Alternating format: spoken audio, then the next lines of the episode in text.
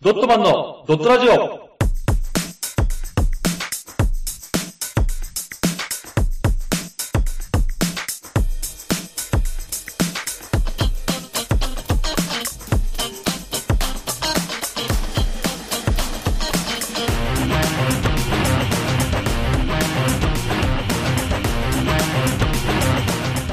ドットマンのドットラジオ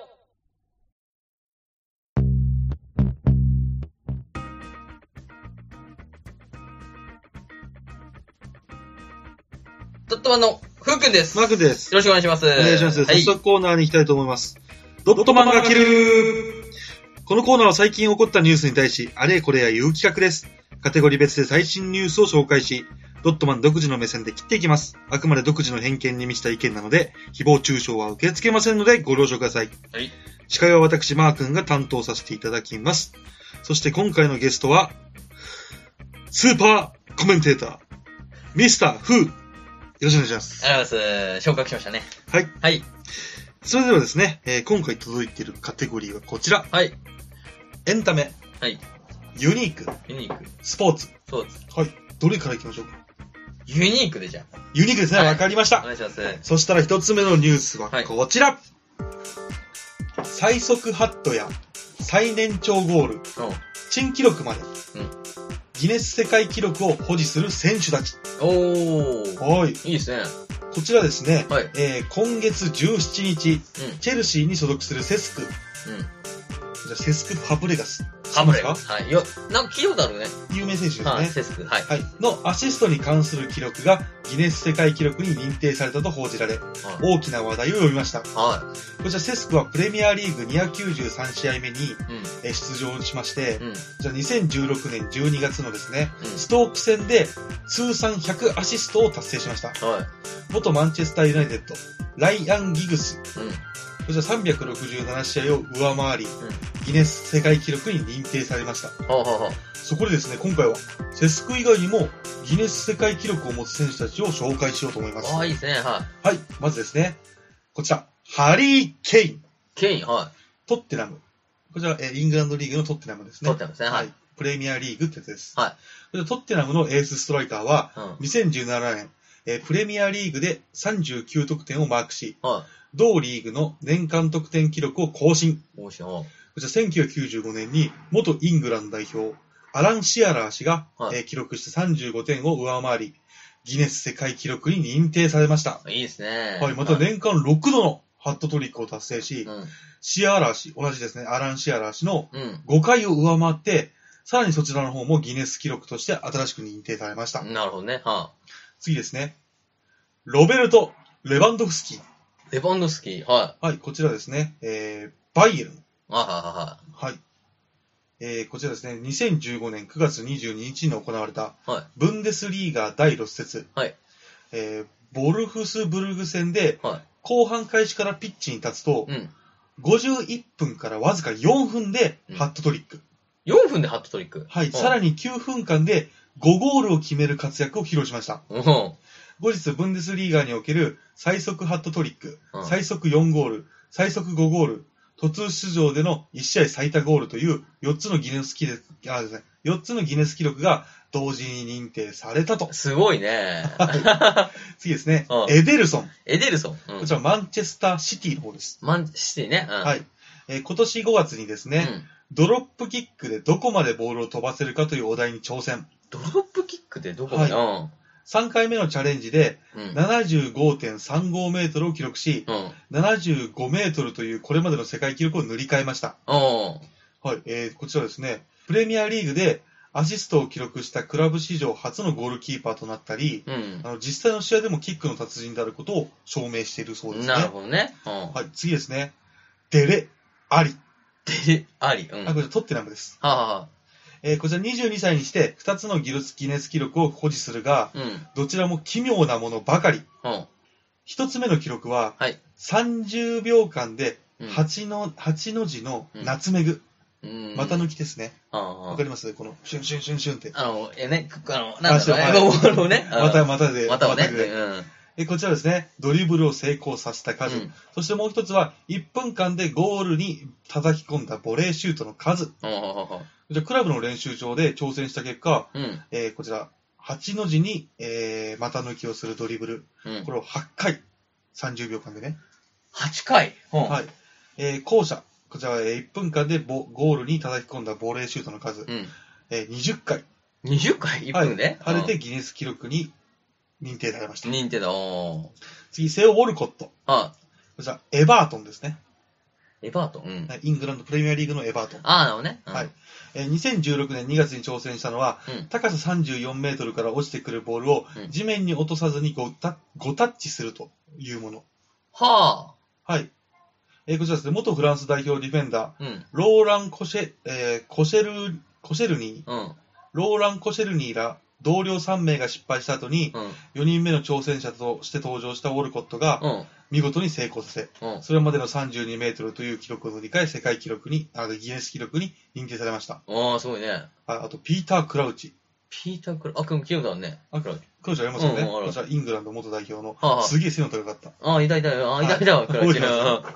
で、2001、えー、201センチの身長を誇るうん。ベテランフォワードは、うん。うん。プレミアリーグにおけるヘディングでのゴール数、ギネス記録を保持しています。うん。うん現在までに頭で51得点をマーク。すごいね。うん。はい、こちら、元イングランド代表フォワード、アラン・シアラーが持っていた46得点を上回り、うん。ギネス世界記録に認定されました。すげえ。うん。えーとですね、こちらは、えーセバスティアン・アブレル。こあぶれる。うん。ちら、ウルグアイリーグの、うん。えーマガジャネス。マガジャンです。うん。はい、っていうところでプレーしてますね。はい。ウルグアイリーグね。うんはい、去年ですね、チーのアウダックス・イタリアーノと契約を締締結あ凍結したと発表しました。うん。じゃあ1995年に母国ウルグアイのうん。デフェンソールでデビューして以降、うん。通算26番目のクラブとなり、おう世界で最も多くのクラブでプレーしたサッカー選手として ギネスに認定されています。おう渡り鳥だね、きっと。あだ名は。うん。はい。、そしてですね、最後は、はい。これは風君も知ってますね、誰だろう。三浦和義。お、カズうん。は。い。こちら日本サッカー界のレジェンドもギネス世界記録保持者の一人です。ほうほ2017年3月12日に行われたうほう。うん。明治安田生命 J2 リーグの第3節、うん。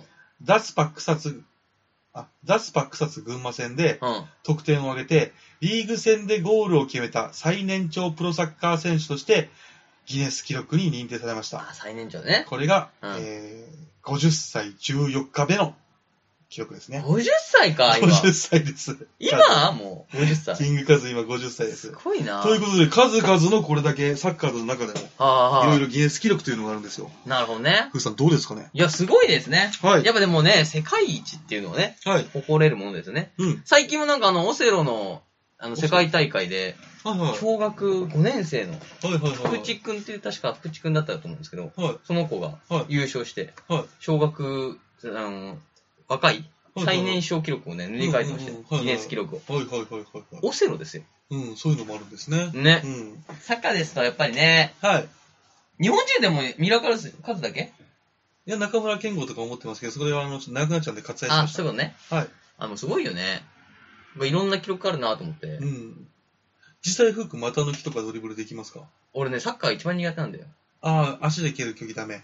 うん、そうだね。この世界の中で一番できないのがサッカーだから。そそれ以外の。の球技はむしろ全てある程度できるっていう。はいはいはいはい。サッカーだけダメなんですねサ。ッカーやるサッカーできるいや、そんなできないですね。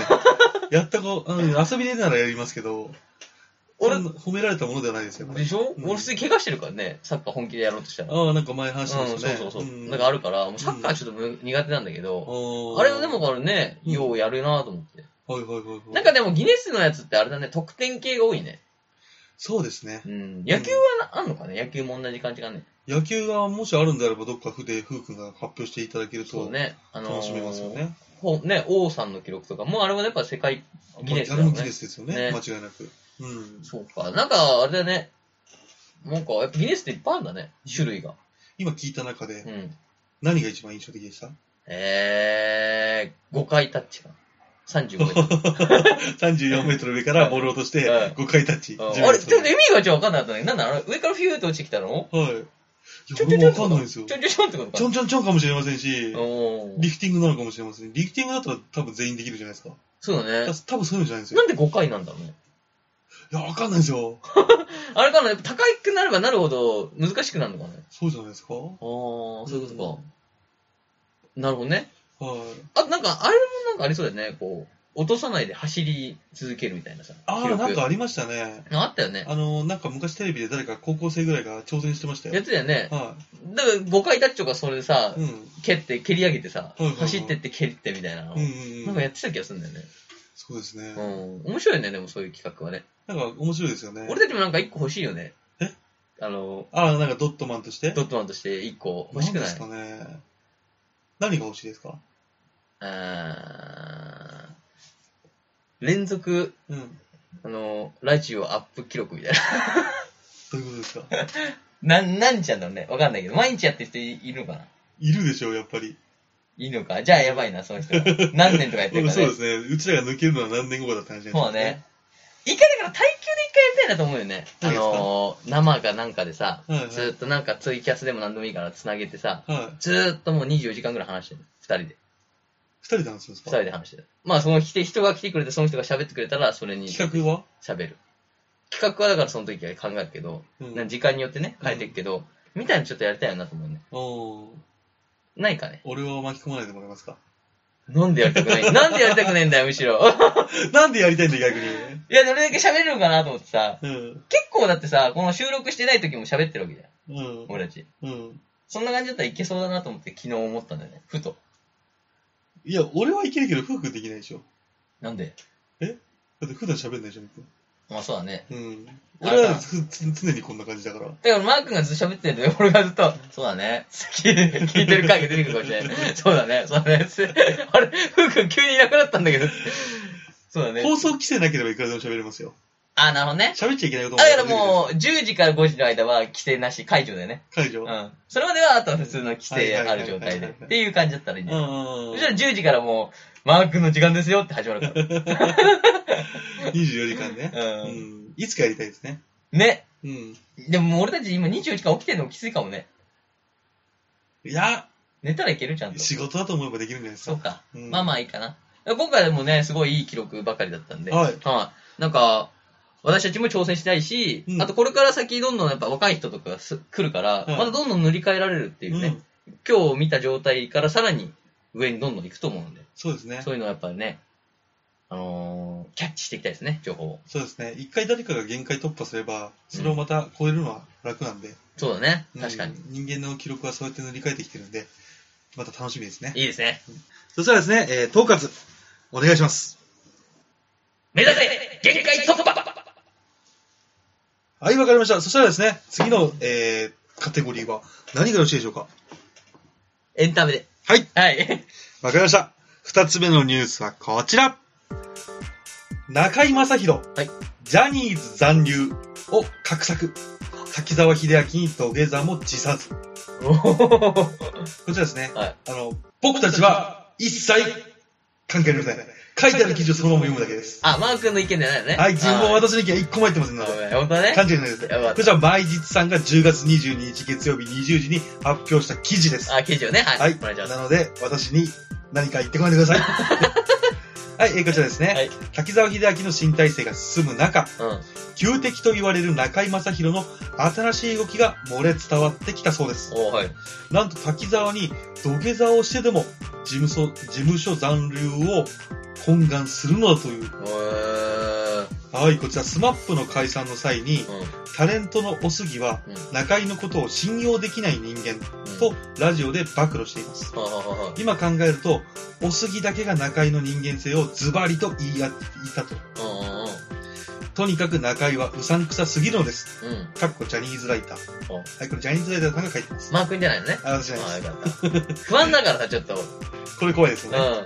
で、えー中井はですね、うん。うん自分で独立を先導しておきながら、事うん。務所に留まるや否や、メリー副社長、ジョえージュリー、うん。うん。ジュリー副社長に謝罪。うん。さらにジュリー副社長を通し、木村拓哉にも謝罪するという恐ろしい変わり変わり身の速さを見せているそうです。そうだよね。はい。うん。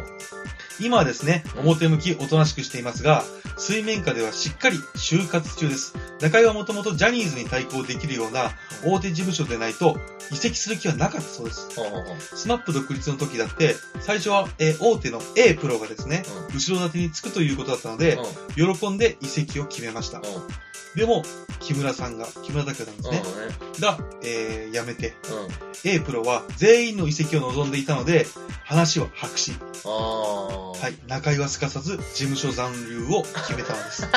こちら、えージャニーズライターの方が書いてあります。そうかねあうそうかと思えば、んうん稲垣吾郎らを見送った後、また彼らに急接近、うんしつこく連絡を取りまくってるという話があるんですえね。ーこちら中井はですね、天敵の滝沢大成になることを前から知っていたそうです。ほうほうだから拾ってくれる大手事務所が見つからないことも想定し、稲垣ら、まあ、えっ、と、あ、新しい地図でしたっけそうですねそうですねの、えー、元スマップの3人うんを逃げ場にしてるそうです。あーしかし、い中井の策略とは裏腹いにね、真面目な草薙剛だけは、中井と会うことを拒否しているそうです。うんそうだかねっこ芸能プロ関係者。あマー君じゃないよねえー、それでですね、次の欄に行きまして、上納金を納めてでもジャニーズの参加に。うんうんそしてですね、滝沢新体制は想像以上に早く進んでいます。うん来年は子会社の社長になり、営業と演出の両責任者につくと言われています。滝沢さんがはい。すごいねうんこのまま事務所に居続ければ、居続ければ、いずれ滝沢体制になり、うん追い出し策が必ずできます。そうねそうなる前に、えー中井選手は、う中井選手じゃね え、中井さんは、うんえー一つ手を打つそうです。おーもうこれ追い出される前に、もう滝沢に提携を申し入れるつもりだそうです。あつまり個人として提携させてくれということ。ーあえーそれをですね、滝沢さんに土下座で懇願すると見られていると。これ、ジャニーズライターの方が書いてあります。ーマー君じゃなくてねはい。うん提携となればそれ相応の上納金を入れなければならない。そうだねはい、えー中井は上納金も払うし、マネージャーもいらないという覚悟です。うんうん滝沢体制で弾かれるのは分かっているので、ジャニーズ参加には残してもらうわけですが、土下座もしても、もう全然構わないと。うん中井は2020年に、何としても五輪で野球のキャスターをやりたい。屈辱でも頭を下げるでしょう。そうかそうかはい。ということなんですよ。いやー意外と俺これ好きなんだよね俺もこれ好きですこね。のジャニーズ、え今2回目だっけーこれ。そうですね。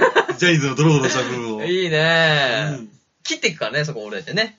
知ってますちゃんと。切ってますよ。震えてるけどね。ちょっとひよってはいるけど。 はい切れてないですよ、全然。そうだね。はい。まあでも楽しいな、こういうね、はい感じは。うんどうですかかいや、でもさ、まあ始まりはスマップの解散からスタートなんだけどさ、うん。残ってりゃよかったなと思うけどね。何がですかスマップがさ、残ってたら、うん。このさ、強い新体制でも勝てたんじゃないかなと思うね。その、え、ね、多う分ん A、A はあれでしょ ?A、A ベックス的なことでしょ多分。わかんないです。どこなんですかね多分そこだと思う。A ベックスだと思うよ。 ?ABEX ですかうん、な気がする。大きいじゃん、だってあそこ。うん、でも ABEX がジャニーズを、なんて、ジャニーズを敵に回してみるかなあー確かになそしたらあんまり関係のない吉本系列の方が強いんじゃないですかああ、そっか。でも A でしょ会社。もうそれがイニシ、ちゃんとイニシャルトークなのかあれかわかんないですけあそど、ね。うかうんまあまあまあ、いやーでもそれも含めて、うまあ、ジャニーズに対抗できる会社って言ったら、まあ、限られてきますよねん。。そうね。うん。いや、でも本当に完全になんか、こう、2回目のさ、はいこの記事なんだけど、うん本当に滝沢先生がはい。トップを取るんだなっていうさ、なんか見えますよ ね。見えてきたよね。うん。急に来たんだね。なんかそんなにタッキーってさ、いあんまりテレビ映ってないイメージなんだよね。そうですね。そあんんまりですね。のね、たまに本当確かに出てくるけど、はいはい。やっぱジャニーさんのに気に入られてるからじゃないですかわかんないですけどね、僕は。あーやっぱ舞台とかそっち系。あ、舞台はやってましたなね。んだろうねうんうんやってました、やってました。でもさ、はなんか今思えばね、い。うん、今思えば。今思えばさ、はい。滝沢さんが出てきた時のさ、はいあの、ジャニーズの後輩たちのさ、はいピンとした感じとかはさ、うんもうそういうのは知られたってたのかなあ、そういうのをちょっと、あその、見たことないんでわかんなないいですかけど、そんな感じなんなでんすか今ね。年になってかな、1回2回ぐらい見たけど、はい。ちょっとピリッとしてるからね。あやっぱ滝沢先生が来ると。先生が。が来るとやっぱうり、ーん。社長になるからさ。次期ボスだもんね。やっぱもう、やっぱある程度、こう、噂で広まってんのかね、ジャニーズ内でもい。や、広まるじゃないですか、間違いなく。そうだよね。や間違いなく広がってますよ。だね。いやですよ。だから、どれだけさ、あの、 先輩だった時にさ、滝沢先生をさ、いじめてたかにもよるよね。もうそういう人たちはもう無理じゃないですか。無理でしょ。だからもう震えてんじゃん、今頃。あ震えてるあ滝沢先生がってなるじゃん。でもタッキーうが、ん。えっ、と、ジャニーさんに気に入られてるっていうのも、うん。まあ、あの、当時権力者の細木和子さんとかに気に入られているっていうのおも、うおうもう、周囲の事実だったんで、ああ、そうだね。もしかしたらもう、この先、うんあ、あ、もうもうね、そう早めにね、竹沢これ、取るぞ。将来来るぞと。思ってる先輩ももちろん、やっぱ媚び打ってたんじゃないですかそうか、は。そうだないうん。そこら辺嗅覚鋭いや人はやっぱいますんで、そうだ特にね。芸能界みたいなところで生き抜くにはそういう嗅覚必要じゃないですか。いやもうすごい、スースーっとね、サバンナ高橋のように、スースーっと言ってね、えー、すごいですねー、竹田先生つって仲良くしてるけども、うん結局はこの幹部にね。そうですいいね。なぁ、うんすごいなありますよ。だから中居君が今回ピンチなんですよ。ぁ今まで急敵だったんで。でも木村拓哉先生は木村拓哉先生はもうほぼ半分干されてるみたいなもんなんじゃないですかわかんないですけど。あーこれから先どんどんどんどん、あ、どうですかね。でも実際さ、木村拓哉先生だったら本当にさ、例えばジャニーズさよならさんしてもさ、は別にどっかさ、事務所入れそうだよね。なんか普通の俳優とかを強みに押してるところとかに。い。いやいやいやいや、ダジメャかなニーズがやっぱり邪魔するでしょ。あ、ダメなのやっぱい。や、わかんないですよ。さよなら、さよならさんしたのに、あれやっぱダメなの遺跡も不い可や、能だわかんないですよ。わかんないですよ。わかんないですけど、うんしないってことはそうなんじゃないですか。中井さん、中井先生がそれやったらでもさ、滝沢先生がやり、やりかねないけど、木村先生は別になんかもう、いいんじゃないかみたいな、なりそうな気がするけどね。いや、ならないですよ。ならないか組織ってのはやっぱり、そういうのを見逃許さい。ないかはい、い一個例を作ると続いちゃうんで。あー、怖いはねい。そしたら殺すか、生きたまま殺すかどっちかですよ。怖いよ。え、これね来年ぐらいにはわかんのかないや、どうですか来年、あれが始まるじゃないですか。要は、その来年就社、新しいところの社長になるって言ってるんで、あで、その演出と営業、これを取り仕切るときに、そうだねうん誰をプッシュしていくかっていうのも変わってくると思いますあー。いいねこれは面白いですよ、ふうさー。平成ジャンプかな平成ジャンプを押すんじゃないかな。ん。いや、俺多分新しいの作ると思いますよ。キングアあ、あ、そうなのあ別ではい。チーム多分、これ今までは、うんその、ジャニー、ジュリー、ジョリー、うん。うん。いや、なんかよくわかんない。ジュジャニージュニージョリーみたいになってるけど。 3人いるじゃないですか。あそうだね。あの3人が手掛けた、うん、もうプロデュースをしたやつのね。じゃないですか、今までの。う ABCZ そうねとかね。そういうのも含めて。だけど多分タッキーはう、ん。 ABCZ って確か一番下ですね。あ、そうか、そうか。ABCG で。 ABCZ。ぜ。だけど、今回タッキーが うん。新しくなったらうん、間違いなくまず自分の味を出したいじゃないですか。そうだね、確かに。でう自分が集めた子たちで、ん。新しい、あの、タッキー、タッキー隊みたいなのね、あー少年隊みたいな、タッキー隊みたいなのを作っなるほて、どねうんてんてんってやでる。その子たちは押していくくと思いますよ。ああ、そうか。うん自分たちのところを自分たちがまあ作るんだ。だと思いますよ。あ、そうかう。ん新しい新体制になったら。わあいいバチバチに仲やりそうだもんね。営業もやるって言ってるもんね。そうですね。あー楽しみですね、でも。もうこれはもう面白いですよ。ああ。じゃあもうこの辺で行きましょうか。そうですね。はい。そうですね。えー、統括お願いします。ジャニーズから目が離せないドットマンは、これからもジャニーズを追ってきます。はい。もう応援してる意味で追っていくよね。そうですね。すでにね。うん。あのていうか、面白い。面白い見て 純て粋ね、にそう。でも経営してる部分とかさ、そういう意味でも面白いし、うんそういうイケメンたちの戦いも面白いし、面白いですね。素晴らしいね、これは。いいですよ。次に期待してます。期待しましょう。はい。はい、えー、3つ目のニュースはこちら。ボクシング村田、防衛失敗、お WBA ミドル級、大差の判定負け。大差だよ。はい、こちら世界ボクシング協会 WBA ミドル級タイトルマッチん12回戦は20日うん、えーネバダ州ラスベガスのパークシアターで行われました。うん。チャンピオンの村田良平、あ、良、あ村田良太うん。うん。は、えー同じ階級のうん。 3位の、えー指名挑戦者、ロブ・ブラント、こちらアメリカの出身の方でしてす。るね。うん。はい。に、03の判定で敗れ、うん。 2017年10月に獲得した王座の2度目の防衛はならなかったそうです。ああ、そうなんだ。村田は試合後ですね、今日は完敗ですね、えー自分のボクシングの幅の狭さを感じました。うん。うん。ベストは尽くしたけれど、自分のボクシングが届かなかったという思いと語りました。うん。そその名の通り、ジャッジは三ジャッジ3人は、えー、大差で、その、挑戦者のですね、うん。うん。ロブ・ブラントの方をうん押して、3-0で負けたと。負けだと。はい、ということなんですけども、ウーさん、うん。ミドル級オーダー負けましたね、日本が。せっかく緑取ったのにね。取ったのに悲しいですね。うん。なんかすごかったもんね。ミドル、勝てない勝てない言われてたのに。俺、あの CM 好きだったんですよ。何うん。あのー、ずーっと村田がリングの上で、こう、スパしてるんですよ。あで、なんか裸、ムキムキの裸の男たちあ。が、うん。日本人は、ミドル級で勝てるのかみたいな、なんか言ってて、最終的に、おうっつって、村田で、そうすると、うわーって湧き上がる CM があったんですよ。おー。緑球タイトルマッチなるほどね。 21になんとかってやるってやつね。そう、あの CM すごい好きだったんですよ。ええいや、勝ってほしかったね、でも。いや、勝ってほしかったですよ。まあでももちろんさ、もう一回挑戦できるわけじゃはい。ん。ね、それで取ってもらうっていう気持ちだけど。なんか昔と違って、うん今、あのーラスベガス、うんアメリカの方でやっぱり人気があるのが、昔はヘビー級だったんですけど、うんうん。や今ミドル級らしいですよ、あ一番そうなんだ人気っぱ早いからかな、少し。うんじゃないですか。ね、なんかね、重量級ってるよだね。と体格的に自分たち普通の一般の人に近いじゃないですか。ああ、そうもなうんだ。ヘビー級なんてもう化け物じゃないですか、はっきり言って。もうゴリラとゴリラの殴り合いみたいなことね。だってその、やっぱ人、自分たちに近い体重、確かに。 180センチの70キロぐらい。っうんうんて考えたら、やっぱミドル級が一番み感情移入しやすいし面白いじゃないですうかん。。そうだね、確かに。ういん。やー、でもいいね。やっぱボクシングってさ、はいなんか不思議とさ、いなんだろうね、ずーっとなんかいい感じのテンポでさ、スター選手現れるよね。ああカメラとかさ、俺たちで言ったらさ、もう最初の方だからさ、はい。誰だろう有名なの。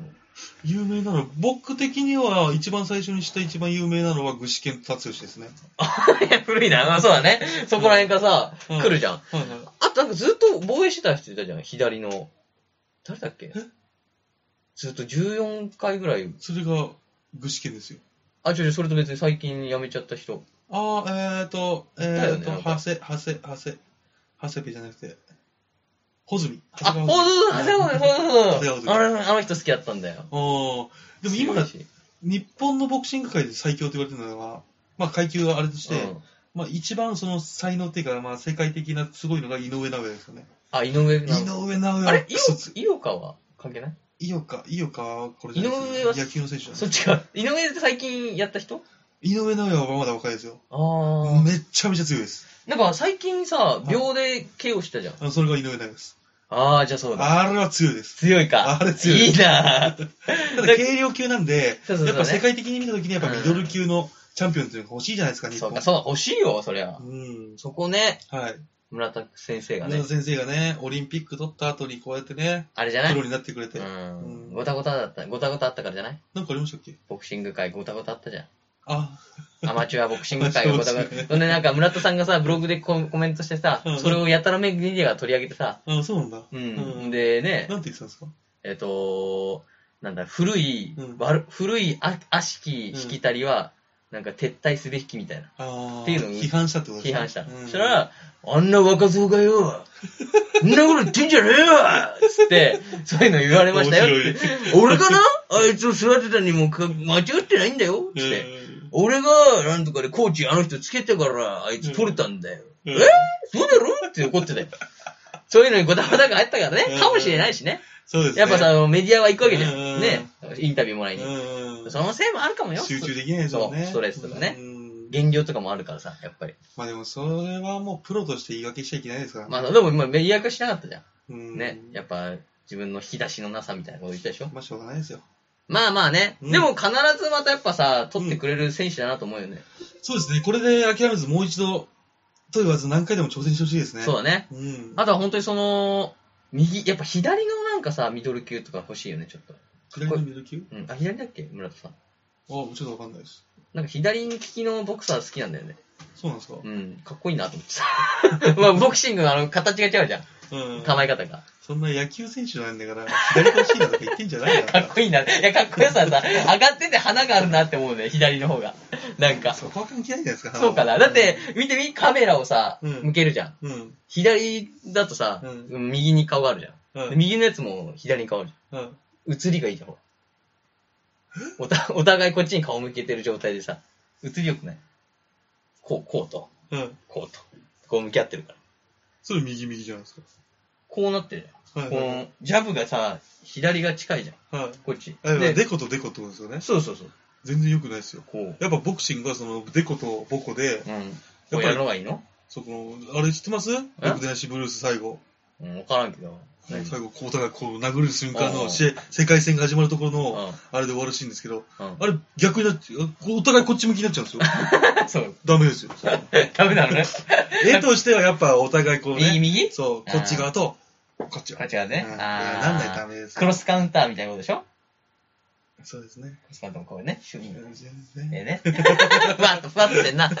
まあでもね、新しいミドル級のね、うん。新人が出てくれてくれてもね。そうですね、残念ですけど、もっと、これをね、バネに、うん。